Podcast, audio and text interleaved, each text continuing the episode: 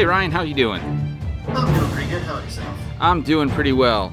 Um, today we are doing um, our second episode in a week. Yeah, so that's almost unheard of for us. Um, I'm very much looking forward to this one. I have uh, a new microphone myself, so if the sound quality is a little bit strange this week, I'll you'll have to let us know. Um, but um, I'm glad to be back for the second week in a row. Um, still virtual because the walls are getting extremely close now to both of us. Um, Yes, very. and we kind of both believe that this is going to be. it's just a matter of time at this point. So, Yeah. so um, I would be remiss a little bit if we didn't just take a minute this morning. Uh, last night, obviously, big news that um, Ruth Bader Ginsburg passed away. We were lucky enough to see her in person about three years ago. Um, saw her speak, um, and that was really cool. Um, so, uh, really kind of sad to see her go. That one, you know, we talk about celebrities. We, you and I, we talk about movies all the time and, and celebrities, but generally speaking, celebrity or famous people death doesn't really bother me. But this one kind of got to me a little bit. Yeah. Mm. You know, it, it is one of those. You know, we might be a little bit more muted today because we're still dealing with her death and what it's going to mean on everything coming up. So, Yeah. So, um, we're gonna try something here. There we go. Um, so yeah, we are we're definitely um, feeling that a little bit today, and um, would be remiss not to say uh, to say a couple words about her. But um, we're going to move on today to do a kind of um, Mount Rushmore of movie directors. yes, Now, neither of us has mentioned any of these to the other person, correct? that is correct. So you I have don't know what you have, and you don't know what I have. right. Neither one of us knows what's about to happen. Now, this could Yeah. go horribly wrong. We could be like, "Well, that was easy. There were the same four people," that could be. or I think there will be two. My guess is we will have two the same. okay.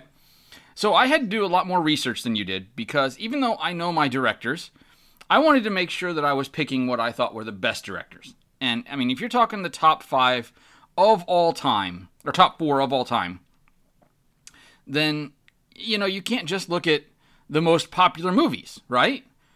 Yes. You have to look at what they did for the craft, what they did for a lot of, uh, you know, were there big movies? So I have a few questions for you before we dive into this. Okay. If you take a movie director, okay? Now I've already got my four set, so this isn't going to change my four. But if you take a movie director and you take away the biggest movie that director is named for, are they would you still consider that person to be one of the best directors of all time? Yes, for mine, it wasn't so much one movie, but it was. I can't believe he did that. I can't believe he did that. I can't Sure. believe he did that. I can't believe he did that. Gotcha. So take for example, um, what Coppola did Godfather, right? Yes. So take the Godfather series away from Coppola. Does he have enough to make the list? In your opinion, I mean, not necessarily your top five, but is he a great director if you take away that best movie, the one he's known for? He still has some good ones. Right. You know, it was one of those things because he has the conversation. He has Apocalypse Now, but yeah, take away the two Godfathers.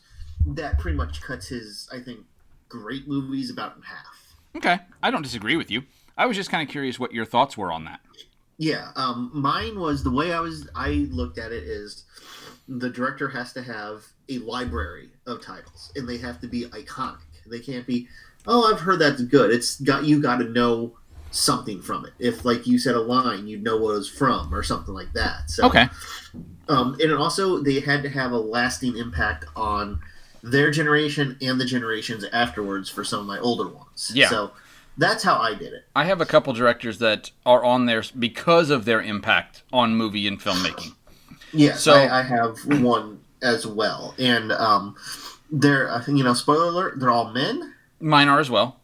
I wanted to put a woman, but you know It- the closest I could get was Kathryn Bigelow, but you know, This isn't an doesn't even have it as the other four. yeah. This isn't a knock on on women directors. There are some fantastic female directors out there.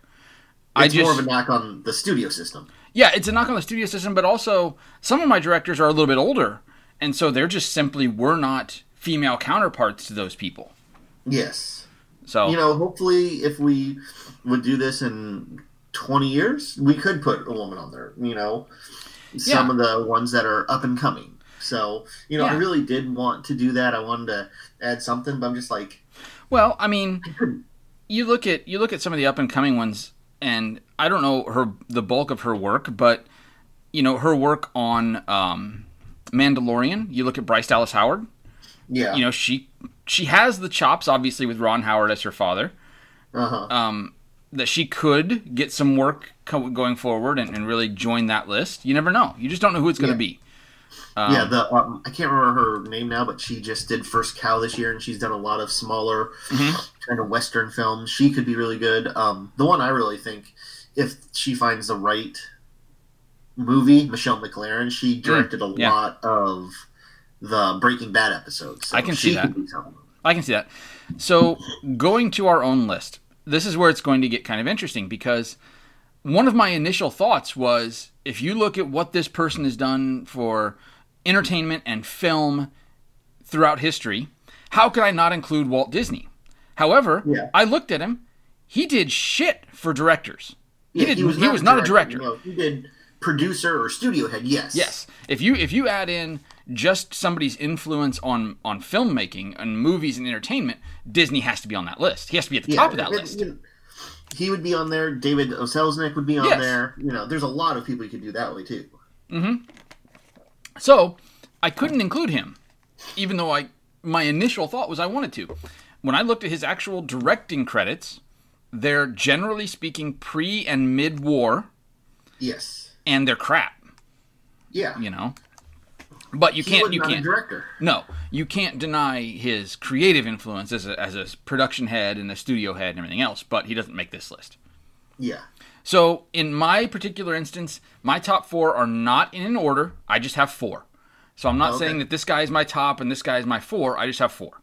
So, The I'll, way I'm the way I'm doing it is I've gone um, chronologically. So I'm going to okay. talk about the first person that made the first movie in the list. okay, cool. So, I want you to go ahead with your first person. Okay. My first person, he's the one that made the first movie. He was working all the way back in the silence and Mm-hmm. kept making films until I think the late 60s, early 70s. It's Alfred Hitchcock. Yeah. Okay, That that's one of the ones I think might be on both of our lists. That he's- he on your list? he's on. He's the first one I was going to talk about. Yeah, most certainly. Yes. So this was one of the two that I thought would be both on our list because he, uh, you know, my criteria again was he, he had more than one movie that you remember. We could list all the Oh, movies: my. Vertigo, Psycho, Birds. To be Rear fair, Window. He had enough. You can't list all the movies just sitting here. Yeah, I mean, you and I talked about it briefly on the last podcast with North by Northwest. It's one of the ones you didn't like, but it's still a classic. Everybody knows North by Northwest. yeah, yeah. And like again, if even people that haven't seen it, they've seen a few se- seconds of the crop duster scene. Yep. um, you know, Vertigo is another one that everybody loves. It's not really one of my favorites, but it's another Still a one that solid people one. love. So, Hitchcock did bring up a question for me, though. and that was, you know, a lot of Hitchcock's work, especially what he's really known for, specializes in kind of that thriller genre, right?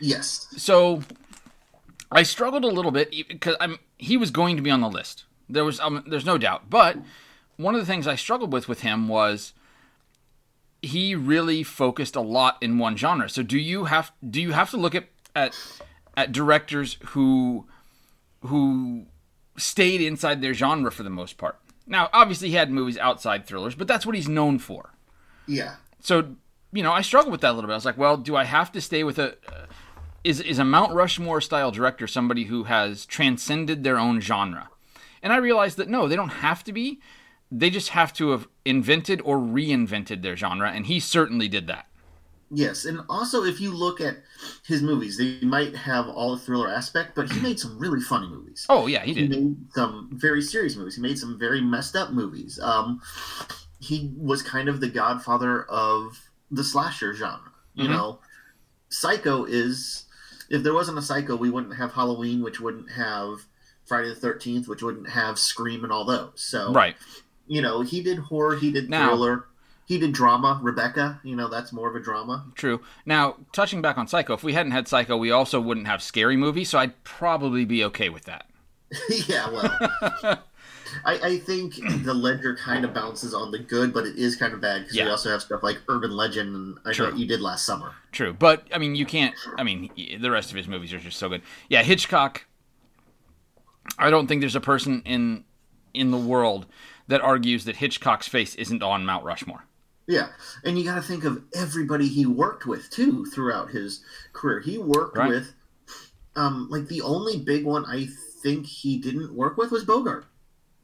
Because I mean, he worked with Cary Grant. He, He did. worked with uh, Jimmy Stewart. He worked Mhm. with Tippi Hedren. You know, all these people that he worked with. He could get anybody in his movies. So here's the question: Which movie would you have put Bogart into where you think he would have done well?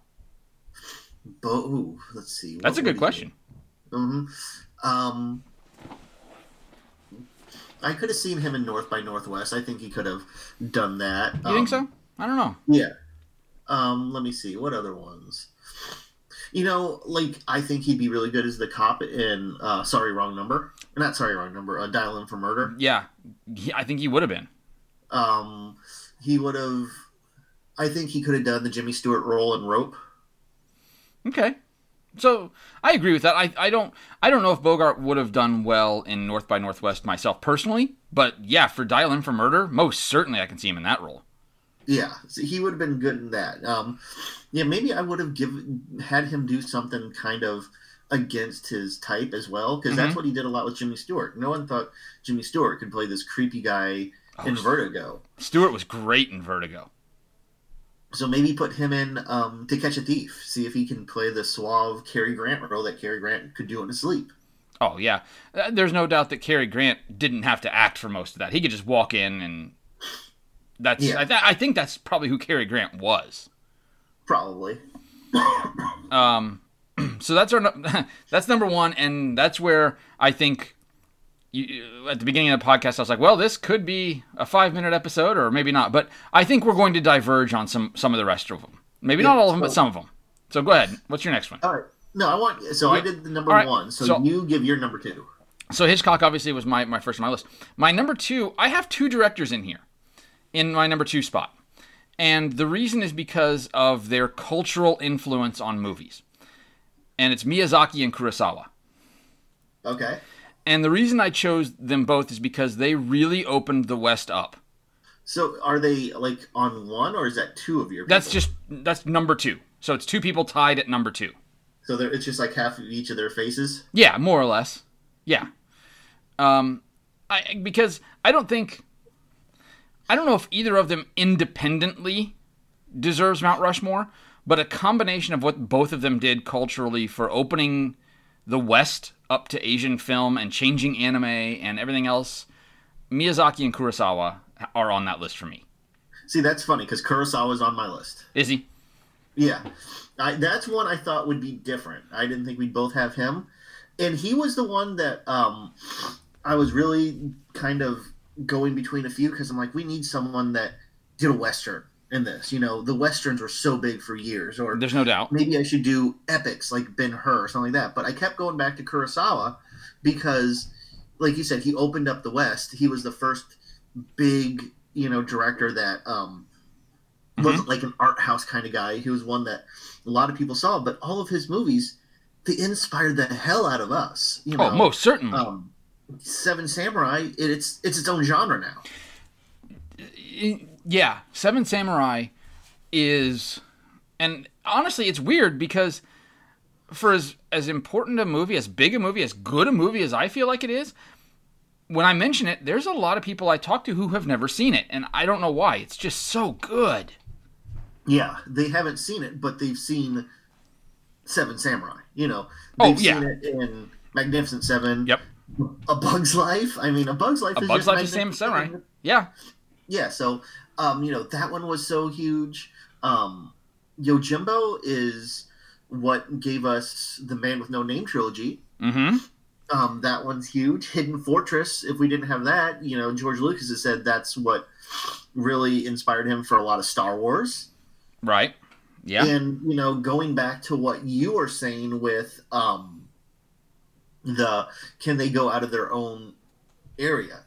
He was known as a samurai. He made a lot of samurai He made a films, lot of but he also made a beautiful movie called Ikiru, Mm-hmm. which is about this guy that has cancer Mm-hmm. that is um, dying and he wants to make a difference in the life. And it's very good and very heartfelt. And you'll have a lump in your throat while watching it. And he also made a samurai movie that kind of was different than the samurai, where it was everybody told their own perspective of it. In Rashomon, where like it's four different people, but they all saw the same thing, but it's totally different. And it's just this movie that just kind of opens your mind and be like, wow. Like when I saw that when I was 15, blown away by it.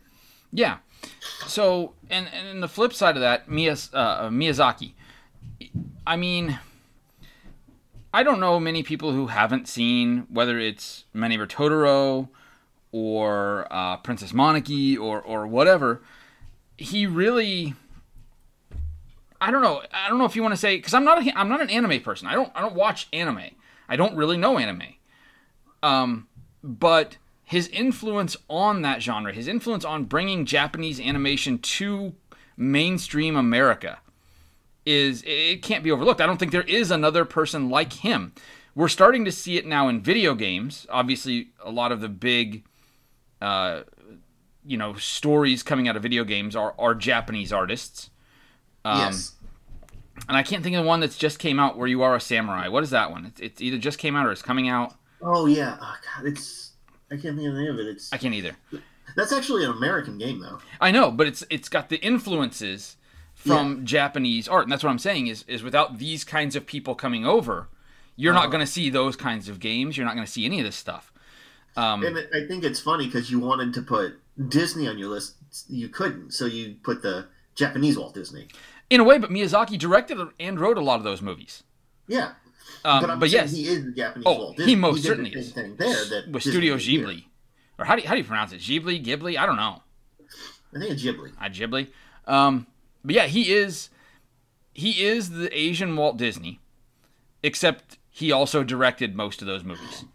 Yes. So, I mean, it's interesting. I- When I was doing my, my reading on him, he maintained through m- almost all of his movies, uh, most of his focus art in the in the movie is hand drawn animation. The background may be computer animated, but the, the focus art is hand drawn, and it's just such a beautiful look to it. I mean, if you haven't seen Totoro, for example, I think I think that's what he's most known for. Totoro. If you yeah, haven't, Totoro's great. It's Oh, it so is. cute. if you haven't seen it, it's really worth a watch. It's not a kids movie just because it's animation. It's a good, solid movie. Yeah. So, I think to me, the two of them split in half down the middle of their face because of how they culturally opened up the West to Asian film. yeah. I mean, I think And without without either of those, you don't have Jackie Chan movies. You don't have Bruce Lee movies. probably not. So, go. Well, M- Miyazaki didn't really help the Jackie Chan or No. but yeah, Kurosawa. Right, Kurosawa. So, And like I said, well, maybe I wanted- Avatar though. yeah, but I wanted someone on my list. Like I said, I was really thinking maybe John Ford, maybe John Huston. I- Someone did those older, you know, westerns that were so big and everything like that, and I just couldn't figure. I Well, like they kind of cancel each other out. So then I'm like, no, Kurosawa, because he made samurai movies, which was the Japanese version of our westerns. right. So I I still got that on there. I got the foreign flair, and I got a guy that's very inspirational to even today. I had Ford on my list of directors that I was trying to narrow down. Yes. And for the same reason. I mean, there's no doubt that John Ford is westerns in America. yeah. But I mean, John Ford directed a good chunk of John Wayne movies. Yes. And John Wayne is synonymous with westerns. Mm-hmm. So, Yeah. Like, like three of mine were really easy, and then that fourth one it took me a while, and it was I was thinking David Lean for a while. Mhm. I was thinking easily. John Ford for a while, Mhm. and that's and I Kurosawa I just kept coming back to. I'm like, no, this is the one because again, he's so inspirational for so many different Yeah. ways. Yeah, you could have put John Ford on the list, and I'm not. I wouldn't argue with it. But Yeah, no, I he- think he get on there. I think Kurosawa was the better choice because of how much more influence he had. Yeah, and you know Miyazaki, he still is influential today. He's still alive. He's still alive. I think he's semi-retired. I think he's pretty retired, but yeah, I bet he's still doing stuff. Oh, I guarantee you, he's at the very least still overseeing Studio Ghibli. Yeah, and like he was a big thing for. He was an inspiration for Pixar. Yeah. You know, if Ghibli wasn't there, we probably wouldn't have Pixar in the way it is. You're probably correct. So, all right. Well, there's Yeah, that's a good one. two of mine. So, and two of yours, it turns out. Yes. So go ahead. All right. So anybody that knows me will not be surprised at my next pick. Um, I've literally written a book on him with my friend Danny. It is uh, Billy Wilder, my Yeah. favorite writer director of Mhm. all time. Yep. Um, he is. Hey, he's not on my list. Yeah. he's on my I- list of people I had to narrow down. I had to narrow Yeah. him down. He's on that list, but I took him out. Yeah, so um again, I just look at his overall work Mhm. and how many movies are not just good but all-time classic masterpieces. I can't argue with him. He is a fantastic director. If you look at the AFI list, him and one other guy that we'll be talking about later have the most movies Mhm. on the AFI list. Double Indemnity, Some Like It Hot, The Apartment, um, Yep. Sabrina, um, Double Indemnity, and then even some of her his lesser known movies. I love Ace in the Hole, um, Stalag 17, 1, 2, 3. I love Stalag is- 17. Yes, Stalag 17. That was actually the first Billy Wilder movie I ever saw. I was homesick one day, and I really loved World War II stuff. I'd seen Great Escape by then, and I heard about this. I'm like, it was like on AMC in the middle of the day. I'm like, what? A World War II movie that's a comedy? That's a Mhm. POW? Okay, I want to watch this. So I saw that. But yeah, I mean, all of his movies. Gray, uh, Well- Five Graves to Cairo. No You- one know, remembers, and it's a great movie. He wrote and directed. He was an auteur. Yeah. Um, Hitchcock was an auteur. He worked with the best writers and everything like that. Billy Wilder did everything himself, and he Right. is the one auteur on my list. Everybody else was one that worked with a lot of people. Okay, I'll work with the best writers. I'll have a big producer. He produced his own movies. He wrote it. He directed it. Right. You know, he had his own group of people that he worked with a lot, and he made some of my all-time favorite movies. I'm not gonna, you know, I can't. I refuse to argue with that. Uh, he, Billy Wilder, like I said, he was on my list of um, of movies or, or directors that I was like, you know what, this guy would be really good. He is really good. Um, and I, I went through his body of work, and there's just there's just no argument to it. There's none Yeah. his body of work is fantastic.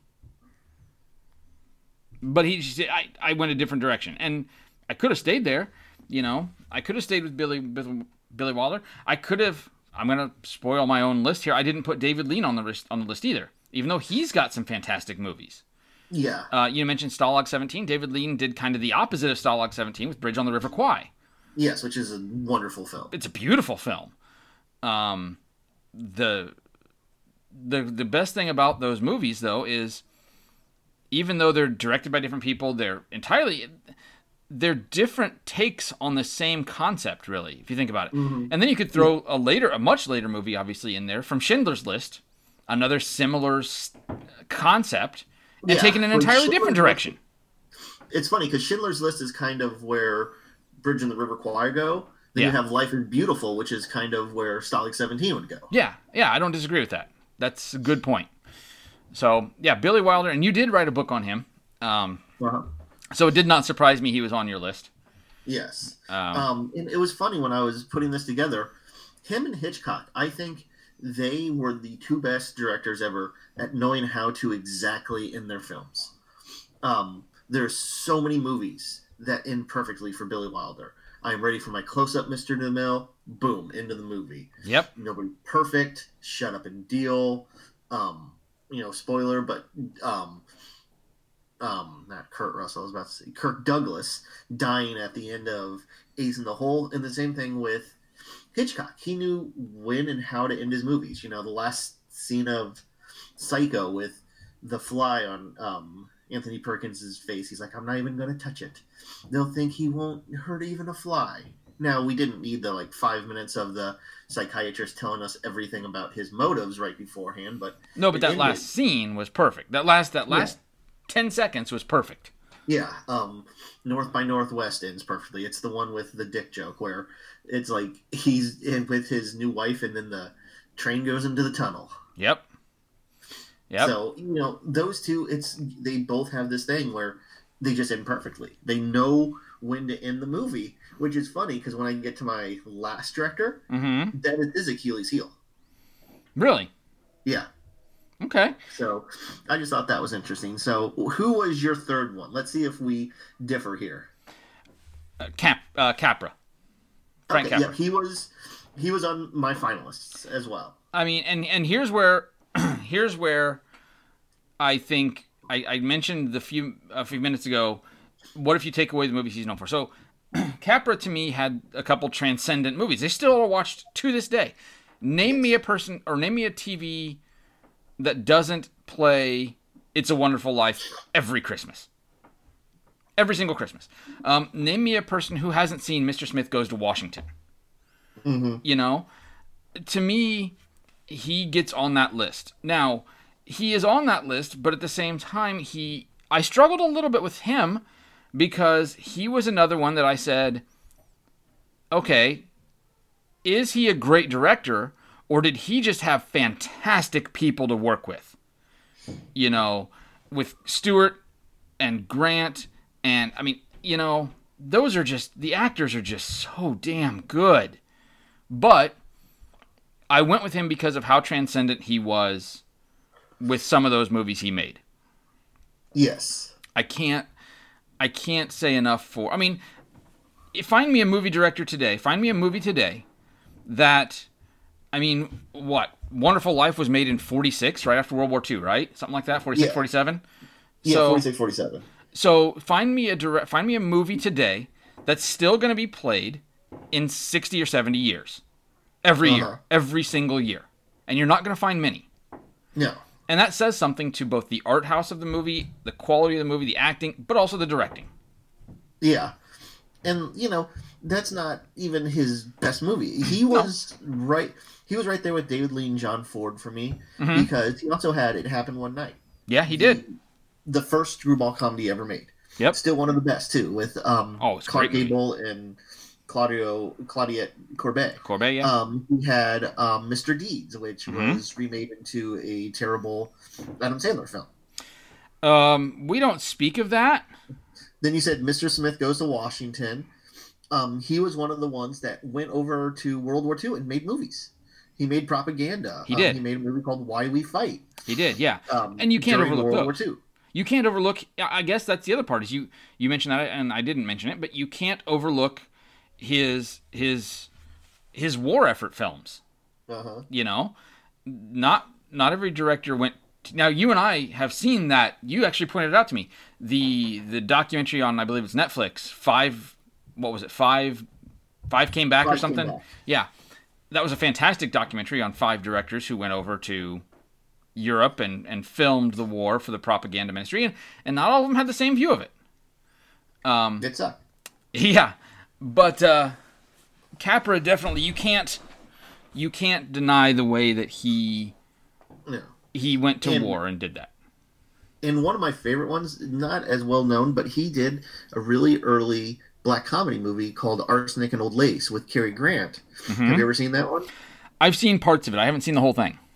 Yeah. So what it's about is this guy just got married and he goes to see his aunts, two aunts who have like a bed and breakfast. And you find out that all these old widowed men come there and they want to put them out of their misery because they're not happy, so they poison them Mhm. and then have his Cary Grant's brother, who's crazy and thinks he's Teddy Roosevelt, buries them in the back because the aunts tell him that he's making the Panama Canal. That's actually pretty awesome. it's a great movie, and like that was another one that Capra did. The reason Capra didn't make my list was after It's a Wonderful Life, his career just plummets. It does. It does. I'm not going to deny that. Um, but I think mm-hmm. I think he he had already earned enough credit by then for me to put him on that yeah. list. I mean, think about think about State of the Union. Think about put that in today. That's horrifying today. That's yeah. absolutely horrifying today. I mean, if you haven't seen State of the Union, it's basically a rich dude seeking the presidential nomination. I that mean, never happened. No, that would never happen. It would actually come out as a as a horror film in 2020. Yeah. No, it's uh, coming as a documentary in 2020. Jesus, it might.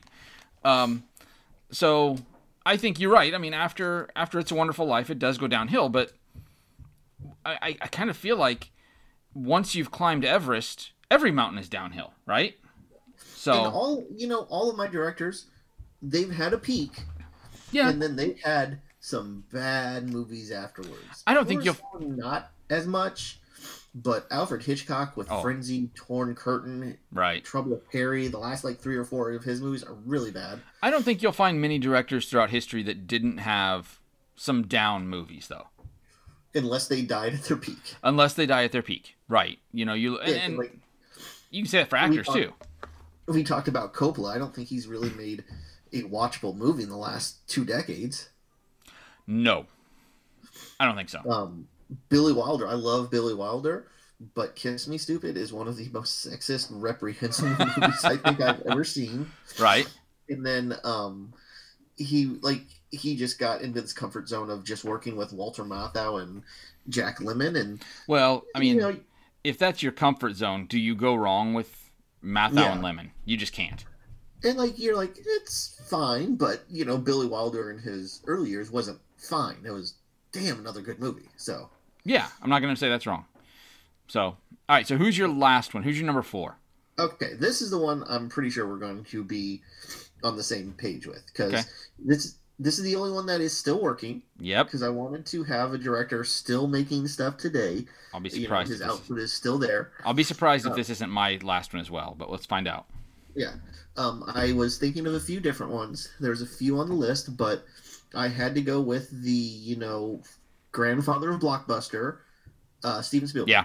Yep. Yep. No question. Yeah, I mean this this was this and Hitchcock were the no brainers for me. Yep, this was a no brainer. Because I'm like, I'm going to well, do one that's still working. You can't pick anybody but Spielberg. Yeah, exactly. So actually, it was a slight brainer for me. Does that make sense? Because this is one that I sat back and I go, is he a great director? Or does he have such great material that he just simply can't fuck it up? And then I went, yes well, but both. they're yes to both. But I went, other directors have had great material and fucked it up, and he hasn't. Yes. So that puts him up on that list. And uh, you know, I used to have the same conversation with Tom Hanks because my friend did not like Tom Hanks. He's like anybody that was a half decent actor, if he would have gotten the roles Tom Hanks did, would have been great. I'm like, yes, but Tom Hanks was great in all of them. Yes, but Tom Hanks, especially, especially once Tom Hanks's career matured Find yes. me a dud. And you know, there's a lot of times I look at um, streaks of directors. You know, what did you do in a row? That's what makes Billy Wilder so impressive at one point because he had sure. two or three of these streaks. Same with Alfred Hitchcock. You know, mm-hmm. um, you can, but like Billy Wilder, he went from um, some like it hot right into the apartment. He went from um, Double Indemnity and like every single movie he made from Double Indemnity, other than the um, Bing Crosby Alps musical that's terrible. He made like oh, Double yeah. Indemnity, um, Sunset Boulevard, Stalag 17, Sabrina, um, Ace in the Hole, back to back to back to back to back. Um, mm-hmm. A director I really wanted to put on the list, and if I had a fifth one, it'd probably be him. Would be uh, Mel Brooks. Oh yeah, or if we have like a comedy section, so instead oh. of Mount Rushmore, it's the whoopee cushion. Then Mount Mel Brooks is number one. Yeah, because in the same year for Mel Brooks, he made Blazing Saddles and Young Frankenstein. Two of the best comedies of all time. In the same year. Yeah. He made them in the same year. Yeah. You know, a director that has both of those movies on his list is probably Mount Rushmore. To make them within 12 months of each other, Yeah. and to be both Well- ginormous hits was, I- you know, amazing. I saw one of my favorite. So I've I've kind of been searching for a, a new mask to wear, you know, for the pandemic stuff. And Yes. I'm I'm really leaning toward there's one that's just black and it says Spaceballs the mask. that is a good one. You know, I mean, because and I know we're off topic of Spielberg, but Mel Brooks, who doesn't get that joke? Who Yes. doesn't get that joke? Um, so back to Spielberg though. Spielberg is on my list because you know how much I love Saving Private Ryan and Schindler's List, and those movies, for as much as I love them, are like maybe barely in the top five that he's done, Yeah. and they're two of my favorite movies of all time, and they're just barely in the top five of movies he's done. Yeah. And it's one of those things that, again, think of a run he went on. Now, Oh my gosh. 1941 is the um, outlier. That movie's terrible, Yes. but he also learned a lot from it. He moved on. hmm So, Jaws, Close Encounters, 1941, Raiders of the Lost Ark, E.T. And then Yeah. Temple of Doom, if you want to even go after that. Yeah. Name That- i- again. Those are those are movies that if, if if if a director has two of those movies, then they could be considered on. They could be in contention for this list, and he's got all of them. And you didn't even touch on what I think, and this is just a personal thing. What I think my favorite Spielberg movie is in terms of not in terms of not in terms of my favorite movie. My favorite movie is still Saving Private Ryan or Schindler, but my favorite movie in terms of the way he did it and the way it was shot and the way I don't know, the way it was all completely done. Empire of the Sun. Yeah. I loved Empire Empire of the Sun's Sun.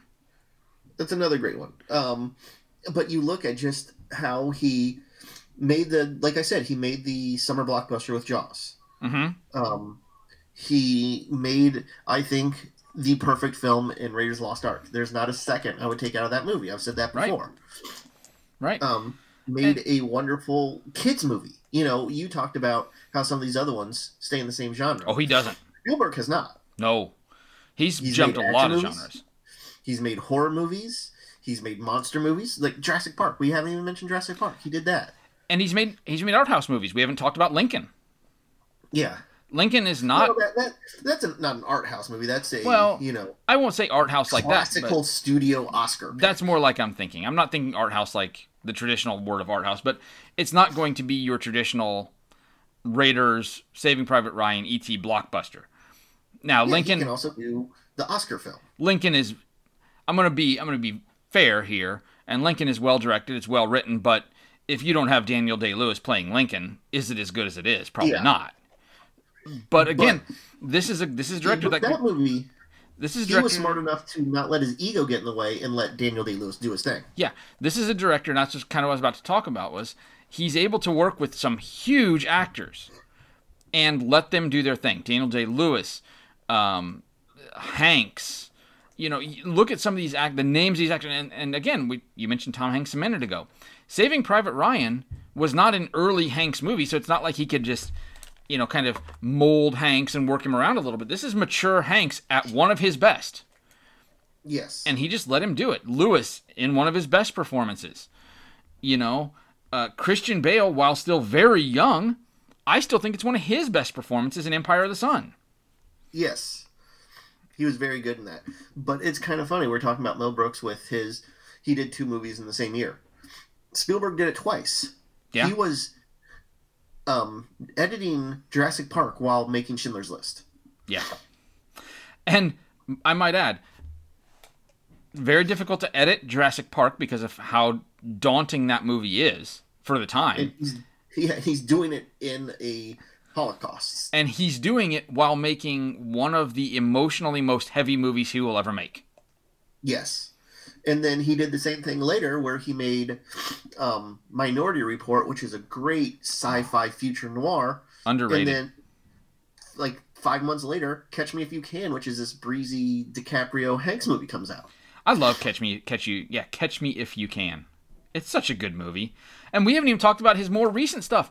Ready Player One was absolutely brilliantly good. Now, Ready Player One is based on a book, but it still had to be directed. Yeah, and he did. He had fun with it, and also, you know, it's not a director, but he used when he was at the height of his power in the '80s to also produce a lot of movies. Yes. Gremlin, Back to the Future, Poltergeist. Yeah, and these are movies that we can't include on this list for obvious reasons that he didn't actually direct them. But I don't know, man. It's just he's just had so many good good movies. And yeah, you mentioned you mentioned um Catch Me If You Can. So as I was mentioning actors, there's DiCaprio tossed in there. We haven't even mentioned Connery or or Harrison Ford or you know. Yeah, he's the modern day Spiel uh, Hitchcock, where he works with every big name.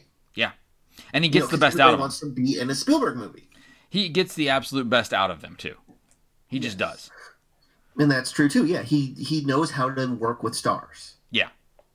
Yeah, exactly. A lot of a lot of people don't know how to. I just watched um because it's on Amazon now. Gemini Man. Mhm. Ang Lee had no idea what to do with Will Smith. No, no clue. I haven't seen the movie, but I've I've read the reviews, and it's basically the same thing.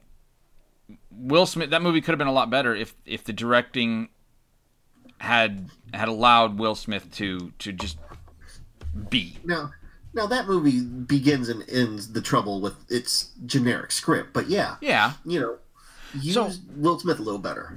So we've gone over our top four, and to recap, for me it was Hitchcock, Miyazaki, Kurosawa, Capra, and Spielberg. And for me, it was Hitchcock, Kurosawa, Wilder, and Spielberg. So four of the top four, or three of the top four, were the same. But Yes. what about our, our kind of honorable mentions? Who do you have right off that list? Maybe Alright. So, um, the ones like I did it in like they're not making movies or they are. okay. So some of the ones I thought about that didn't make it that were, um, you know, that old, old, older time. David Lean, Okay. uh, Preston Sturges, Okay. John Ford, John Huston. mm-hmm. Um, then Frank Capra was on there, and um, another one that I really wanted to do, kind of Billy Wilder's like um, big one. And like I just totally have forgotten his name, but he did Shop Around the Corner. He did um, all these Lubitsch, Ernest Lubitsch. Okay. So those are some of the ones that from that old period I didn't have. Um, still working today, you could make a case for Cameron, and I think if he made more movies, he might be up there. Um, Lucas, he did Star Wars, but he did nothing else. So I And he ruined kinda- Star Wars afterwards. Yeah, and I think that kind of takes him out. I Um, do too. Zemeckis is close, I think. Okay. What about And Jackson? then um, a really wild card, Rob Reiner. Okay. Yeah. Where do you put Where do you put uh, someone like Peter Jackson? We just talked in the last few episodes about how culturally and, and influential and, and, and big Lord of the Rings is. But where do you put someone like him? All right. See, the problem was I've lost you. he Hang on. had his Okay. Jaws with right.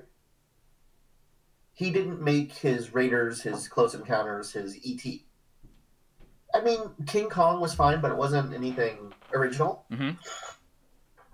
And, Um, Lovely Bones is awful, so he's not there. Like he's one of those directors I'll still see something he does. Um, but yeah, Rob Reiner's on there because if you look at the list he went through, he made like Misery, A Few Good Men, Princess Bride, like back to back to back, Stand by Me. Um, he had a hell um, Spinal Tap. I mean, he had a hell of a run in the '80s and early '90s, and then he fell off a cliff and made a movie that I think um, anything else with North. And then, um, you know, you can't do it without thinking Tarantino. Yeah. But you know, like I said, I wanted to have one li- li- living one, and even though I love seven and a half of the nine Tarantino films that he's made, Spielberg still has a bigger, lasting impact. So, Okay. what about for you? What were some of your uh, honorable mentions? So some of my honorable mentions, again, some of them are the same as yours. John Ford, David Lean, um, Lucas is not really in contention, even though you have to put his name on the list uh, for the Star Wars stuff. But again, I think as much as for Lucas, as much as you put his name on for Star Wars, you have to take it off for Star Wars. yeah. You know, um, other people on the list: Orson Welles, from an early director standpoint. Yeah, he just didn't have as many. I agree. Scorsese, again, I don't think quite as many. Um, uh, Stanley, Scorsese's one of those that I really wanted to. I know. I wanted to find a way to get him I on would- there. If I would have done for best movies, he probably would have been, but he didn't have the success as some of the other ones. I Like, agree. he- his movies weren't as big. I really worked for a way to get Scorsese on the list, and I just, I just couldn't. Um, another one for me would have been like Stanley Kubrick. Um, I could have put okay, I, him got, on there. I gotta admit something. What's that? Never liked Stanley Kubrick. Really? Nope. I think. I hate, hate, hate 2001. Oh, okay. So 2001 is. I think it's not a horrible movie, but I also feel like it's all build up to nothing happening. Does that make sense? Yeah. Yeah, Um, exactly. Because Like you feel like something's going to happen the whole movie, and then at the end you're like, oh well, I guess that was the climax, but it wasn't as big as I expected it to be. yeah, Um, Doctor Strange love I love. Love but Strange Love, love Clockwork Orange. Um, so I, I just couldn't put him on this list though. I didn't feel like he had quite enough. Um, I appreciate more than like. okay, fair enough. And the other I'm one, I yes, I see why. No, for me, just Yeah. I just he he is not on my wavelength. the other one, I I don't. I think if you switch this to a whoopee cushion, I'd have put him on the list. I really, really, really wanted Kevin Smith on this list, but I think if you just look at movies, you can't add him. If you look at other genre, if you look at other art forms, comic book, things like that, then yeah, I think you can put him on the list, but that's not what we're talking about. Or writing instead Yeah. of directing. Yeah, I agree with that. If you put if if you bring entertainment value to this list, I think Kevin Smith deserves to be on it, but not for directing. I would have loved to have had him on there because he's fun to talk about. Yeah, he's a great personality. But, but yeah, yeah, no. he's not on the list. And then um, my my other question for you then, as I was looking at this, now none of these people made my list, but at what point does a director's off-screen, off-camera problems influence whether or not they could be on this list? Take for example, a um, oh uh, Woody Allen. Take a Woody Allen, or take a um, a, um, um. Polanski? Huh? Polanski. Yeah, that's what I was thinking. They, I don't think they deserve to be on this list anyway.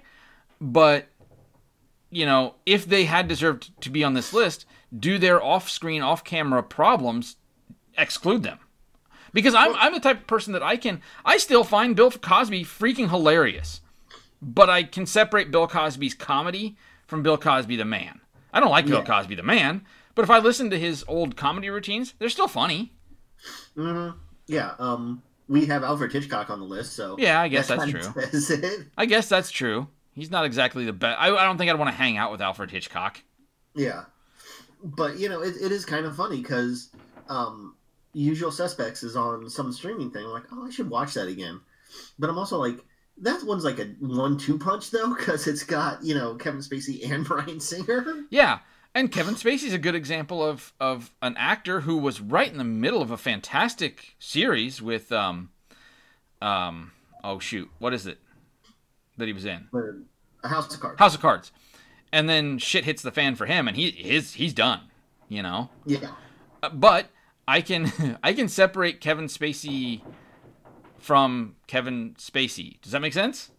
yeah, and like that that is hard, and even if you're trying to, sometimes it goes into your thought. You know, something like a Woody Allen that Woody he's Allen's never been pushing it. my cup of tea. But I can admit that if it wasn't for Woody Allen, we wouldn't have someone like a Kevin Smith. You True. know, they did the same sort of thing. True, very true. Um, so I, I, I do think, as much as I want to say um, that it wouldn't have played an Im- impact on me because I can separate, there are some that I can't separate far enough. Yeah, and and it's a thing that it, that whole total package. How much of an asshole was he versus how good Well, of movies he was? Kubrick's a kind of good example of that because apparently he was a he was a horror to work with. Like his drive for perfection, there it wasn't uncommon for him to take 40 and 50 takes to get one Uh-huh. shot. Yeah. And I as a, if I was an actor, oh my god, how how could you do that? You know, how do you work for that? Yeah. And another one that I wanted to put on my list because Billy Wilder is my favorite director ever. Mhm. Right? Um, David Fincher is my favorite director working, Okay. and like I really wanted to put him on the list, but I'm like, no. He, again, you have to put Spielberg over there, but yeah, like Fincher actually drove um, Robert Downey Jr. crazy Which is saying something. Zodiac because they did so many takes of like him throwing away a paper. He's like, I threw it away. It's good. Let's move on. He's like, no, no, no, no. You need to have the extra one more crumple in the paper. Yeah, and stuff like that. So, you know, he's another one that I just love. That, um, again, like ninety five percent of his movies, I would give four and a half Yeah. out of five stars to at least. Well, and another person that honestly, I don't know if he would have made the list or, or whatever, but he crossed my mind was a Tim Burton. And then as I started looking into him, he didn't direct most of the movies he's known for. Nightmare, he didn't direct that. You no, know? he he didn't do anything with Nightmare. He just put his name on it because he appreciated it. Yeah, so it's interesting as I started to look at Tim Burton, I was like, I mean, he's done some decent movies, but a lot of the what I would cons- what I would consider more, you know, transcendent or, or big movies, he didn't actually do. He just stuck his name on, or was And he- affiliated somehow. He was one that I've never loved that much. Like, Mhm. it- like I appreciate some of his movies. Like I really love Ed Wood, but I don't think he's made anything watchable Right. other than um, the Sweeney Todd since Big Fish. Like Big Fish was good. The, Al- the Owls movie was awful. Um, Dark Shadows is dull. Mhm. Um, what else has he been doing? Dumbo, I didn't even watch. I wouldn't uh, watch Dumbo because, frankly, I didn't like the original Dumbo. So I love the original Dumbo. I- Even with the racist crows. I was gonna say, Crow's just a racist as all get out. but um, yeah, like he's just he had a good beginning where Edward Scissorhands, Ed Wood. You could even put um, the Pee Wee in there, Batman, Mhm. Beetlejuice, but then he just kind of falls off a cliff. Again. Yeah, and that's and that was my my point. I feel like he was kind of on the up, but he never quite reached Everest. I don't think he No, ever he reached like K two. He reached like Mount St. Helens and then went down the other side. And another, like, he's kind of like there was Scorsese. Yeah, like, people know his movies now. But other than Beetlejuice, none of them were that big of a hit No, exactly. until he got to, like, Alice in Wonderland and I kind of wonder. the Disney machine and then he just started remaking shit. I kind of wonder with someone like a Scorsese, is are his movies going to be more appreciated later? You know what I'm saying? Like, Mhm. are we going to look back at him and go, "Wow, he was an underrated genius of of his time"? I don't I- think he was underrated. I don't think he was under. Well, but he could be because he's not on our list. We're, Yeah. Could we look back 30 years from now and be like, "Man, we really should have put him on the list because look at how good these were." It, it's one of those things that if you put it on the list, I'd be like, yep, he deserves it. But for me, it was just his movies were never the big hits of some of these other ones.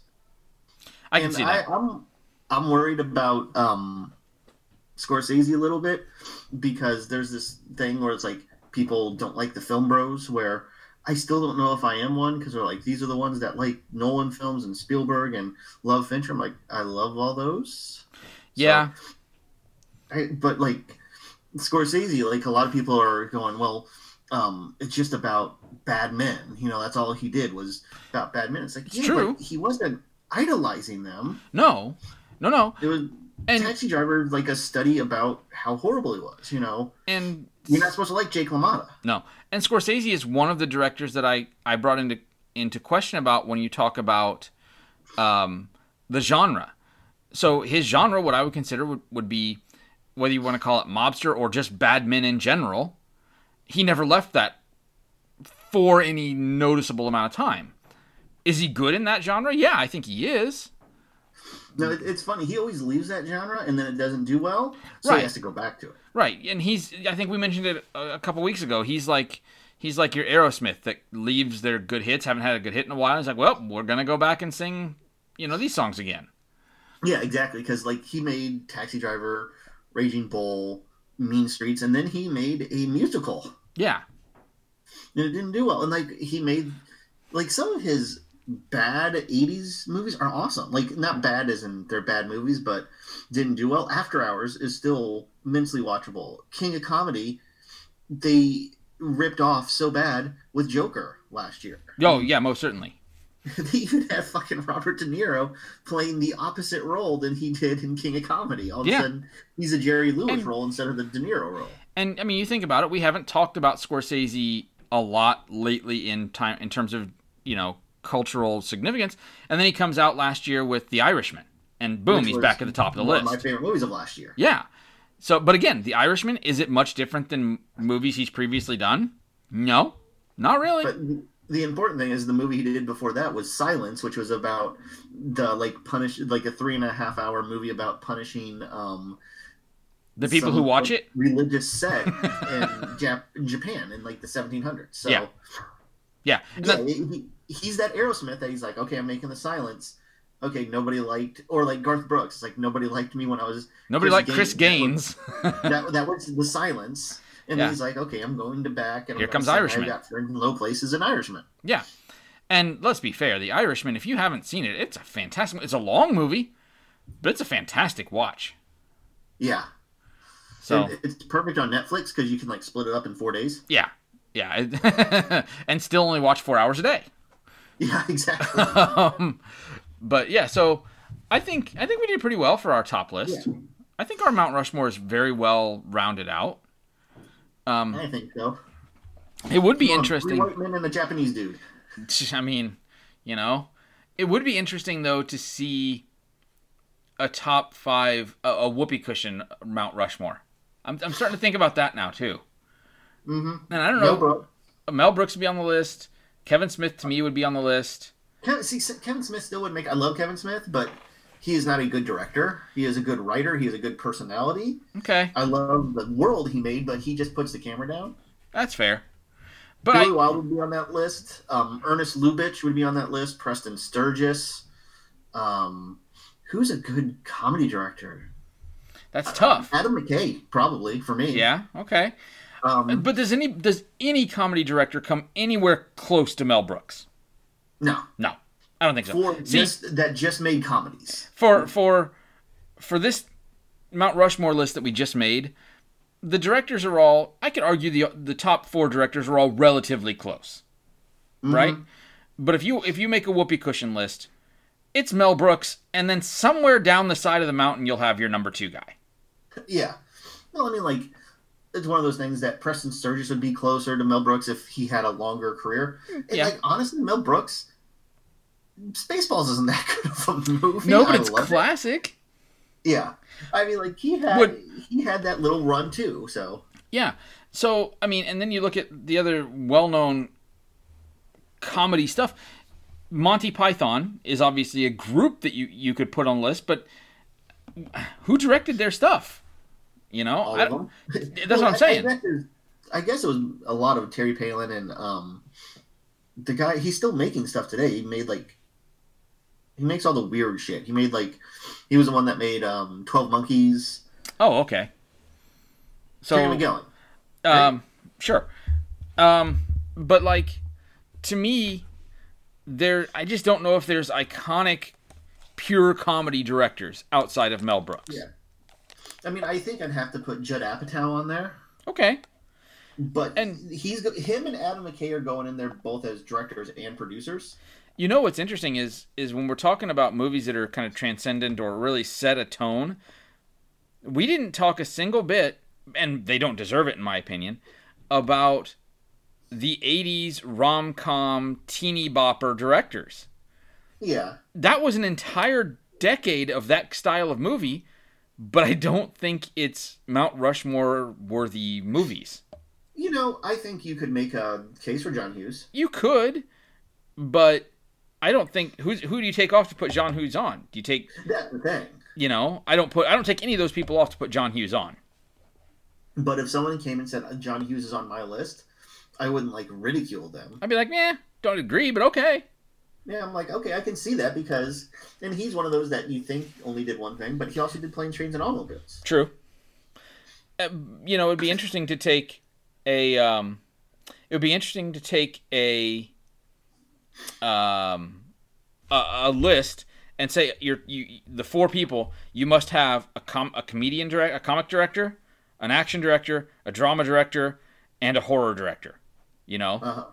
That'd be int- and so the top of each of those genres that'd be kind of interesting to see. Then you could then you could definitely argue that John Hughes could be up there, but I still would put Mel Brooks well above him. Yeah, yeah, it's one of those things. And like another one that we could do is the four directors that personally affected you. Like my list would be very different. Oh, mine would be too, except for Spielberg. Spielberg's still on that list. Spielberg is probably on that list, but you know, even though I have the most connection with Billy Wilder, I'd have to change him because Cameron Crowe is what got me into Billy Wilder. Okay. And Cameron Crowe, Almost Famous, actually changed my life because I was going to be a totally different major. I saw Almost Famous, which came out 20 years ago this month. Went in and said, "Nope, I'm going to do something in film." Okay. Yeah, I can see that. So Cameron, Cameron Crowe would be on my list of To- if I put a director that personally affected me. if I put a director on my list that personally affected me, it's not going to be anybody that's on this list right now. It's going to be Ken Burns. Yeah, I don't think there's. I mean, if I look at his documentaries that he's put out, the Civil War, the War, baseball, uh, all of these are fantastic miniseries. And honestly, I could even theoretically argue that he could be on this list of, of Mount Rushmores yeah, because he did change his whole genre. to the Definitely. definitely to the to the point of, of these guys that are on the list. I mean, for me, hmm, I'd probably take Capra off and put Burns on. I I wouldn't argue that. Mm-hmm. So maybe I should have put Ken Burns on this list. I didn't even think about him honestly because I was thinking about movies, not Yeah. miniseries. Or documentaries. Yeah. Yeah. So Ken Burns could easily have been on my list. Well, yeah, I could. I wouldn't argue with that. And if you're talking about movie, are you're talking about directors that influenced me personally, then Ken Burns is definitely on this list. Yeah, mine like and Mel Brooks would make that because Yep, Mel Brooks would make it. The thing I remember about Mel Brooks, and I wrote this in a different book I uh, wrote. My dad and I watched his movies growing up, and my dad is not one that laughs out loud that much. He's a very funny guy, but he doesn't laugh out loud that much. You put Mhm. on History of the World Part One, my dad would be. Oh my gosh. ecstatic. History of the World Part 1 to me I don't know, it's it's hard to say that a Mel Brooks movie is underrated because so many people have seen them. But History of the World Part 1 is not the first one most people think of, but I think it's one of the funniest ones. It's one of my favorites, but it's not a good movie. I will, I will say that very No, clearly. I won't deny it's that. very bad. Yeah, I won't deny that. But it's great. Yeah, so you know, Um, I, Um, I would put on there, I- you know, directors that influenced me. Michael Bay. No, not Michael Bay. Uwe. Okay. I mean, they, they Um, influenced me in ways that I'm like, not gonna do that. Not gonna watch that movie. Yeah, you know, another one that, you know, and like all this is when you get to the ones that influence you, they're all going to be from about the same period of time because there's Well- going to be that period. Like Spielberg, I remember seeing Hook and being blown away. But that's where I toss in Peter Jackson too. Peter Jackson Yeah. influenced me, not just with Lord of the Rings, because now if we're bringing in documentaries as well, um, they never grow old was just brilliant. Yeah, Um, and if you haven't seen that, that's re redigitized film from World War One and a story about it, and it was just it was brilliantly done. Yes, it was. And if you watch it, stay for the after part where he talks about how he did it. It's worth Which it. is, it, it could have been just its own documentary. yeah, it really could have been. It was it was just it was well done. Yeah. Another one for me that really influenced me was I still remember I loved the first Bill and Ted, and we Yeah. were going to go see Bogus Journey. And then I also wanted to see Problem Child 2. Those are the two movies I wanted to go see. Yeah. I went to the movie theaters with my dad, and I thought we were going to go see one of those. He's like, two for Terminator 2. And I went to my dad. I'm like, what? No, I don't want to. See, what is this? Terminator? I don't even. He's like, trust me. So I was like 10 years old. Yeah. We go to see Terminator 2, and it starts out like I didn't know anything about it because I hadn't seen the first one at this point. Didn't know anything about this. I knew who Arnold Schwarzenegger was because I watched Okay. action movies with my dad. But it starts out, and it's a fucking robot war. I'm like, yes, I'm in. yeah, this is, this is what I've needed my whole life. Thank you, Dad, for knowing me and not making me go see Problem Child 2 and taking me to this awesomeness that is two robots fighting. Yeah, I'm in. Um, Ron Howard, another influential director on my own personal life, Apollo Yeah. 13, things like that. You know, um, I, I as much as as much as the movies weren't critical hits, I really liked the books, like the the uh, Dan Brown books, Da Vinci Code, Angels and Demons, things like that. He directed those movies, which I thought were fine, and a lot of other people Uh-huh. didn't like, but I thought they were good. Solo wasn't the worst of the Star Wars movies, but it wasn't the best That- either. That's Rise of Skywalker. I would watch Solo 30 times before watching Skywalker again. Yeah, and if you're looking at the offshoots, I'm still gonna watch Rogue One over Solo probably. Yeah, me too. But Solo was an Fine. enjoyable film. Solo was fine. Uh, Solo was in a lot of ways just Firefly. Yeah, which is fine. Yeah. So if you and then if you t- and then now if we're gonna drop into TV, do we add in Joss Whedon? See, he's one of those that I feel like he, what's happened lately has kind of soured me Sure. on him. I can see that. I was the biggest Joss Whedon fan. I was the biggest. We I had two cats and they were named Buffy and Willow. Right. I mean, I loved everything he did, but just you know, kind of he's really fallen on hard times after Avengers. He has. He has. You're, there's no doubt. Um, but I still, as a personal influence, Firefly, Yeah, so he was very Buffy. influential on me. You know, you got Firefly, you got Buffy. Um, Angel. Angel. I think he did Much Ado About Nothing with Nathan Fillion as well later, and it was kind of a weird little retelling of it. It was really I I loved that. That was I'm going to take all of my chips that I got from Avengers and make this. Yeah, I'm just gonna have fun. Um, he made one of the best horror films the last 20 years with Drew Gar- Go- uh, Goddard with Cabin in the Woods. yeah, I love Cabin in the Woods. So But yeah, my my um, TV list though always is going to begin and end with Friday Night Lights. fair enough. Fair enough. Can you can you add a TV list of creators slash directors that doesn't have Matt Groening on it though? No, No. And the funny thing is, Matt Groening has nothing to do with the Simpsons. No, he doesn't. But he he kind of created it and lent his name to it. So it's still going what 35 years later. Yeah, So you That- can't argue with the that. hardest one to do is who do you say was the reason Simpsons was so big? Matt Groening would probably be like number 15 or so on my list. Probably, probably. To me, it's the voice actors. Yeah, no, I mean, like for me, it'd probably be James Brooks. Yeah, I can see that. Oh, another, you know, another one that um, I really wanted to put on the list is, um, God, why can't I think of his name? So I, was, I just want to say James Brooks now, not Mel Brooks.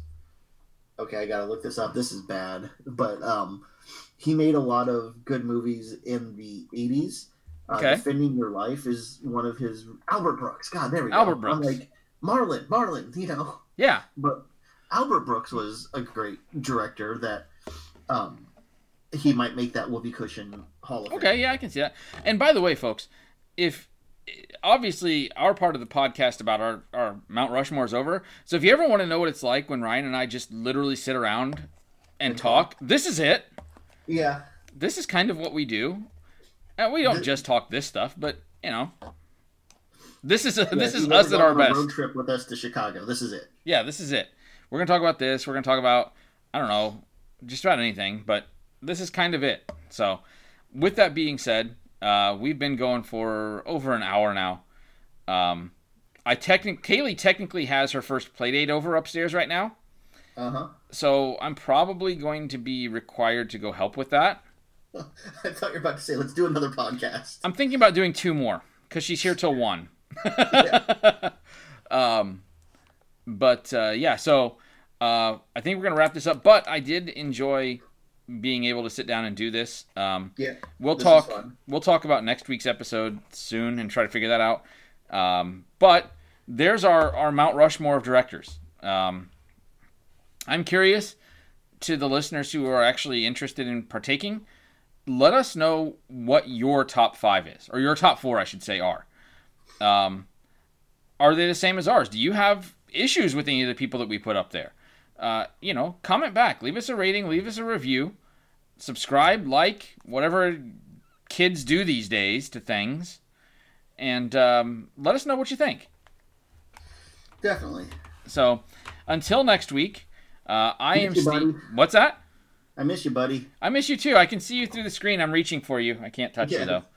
Um, so quarantine life continues with us, and uh, yeah, we'll figure it out. So uh, until next week, I'm Steve. I'm Ryan. Talk to you later.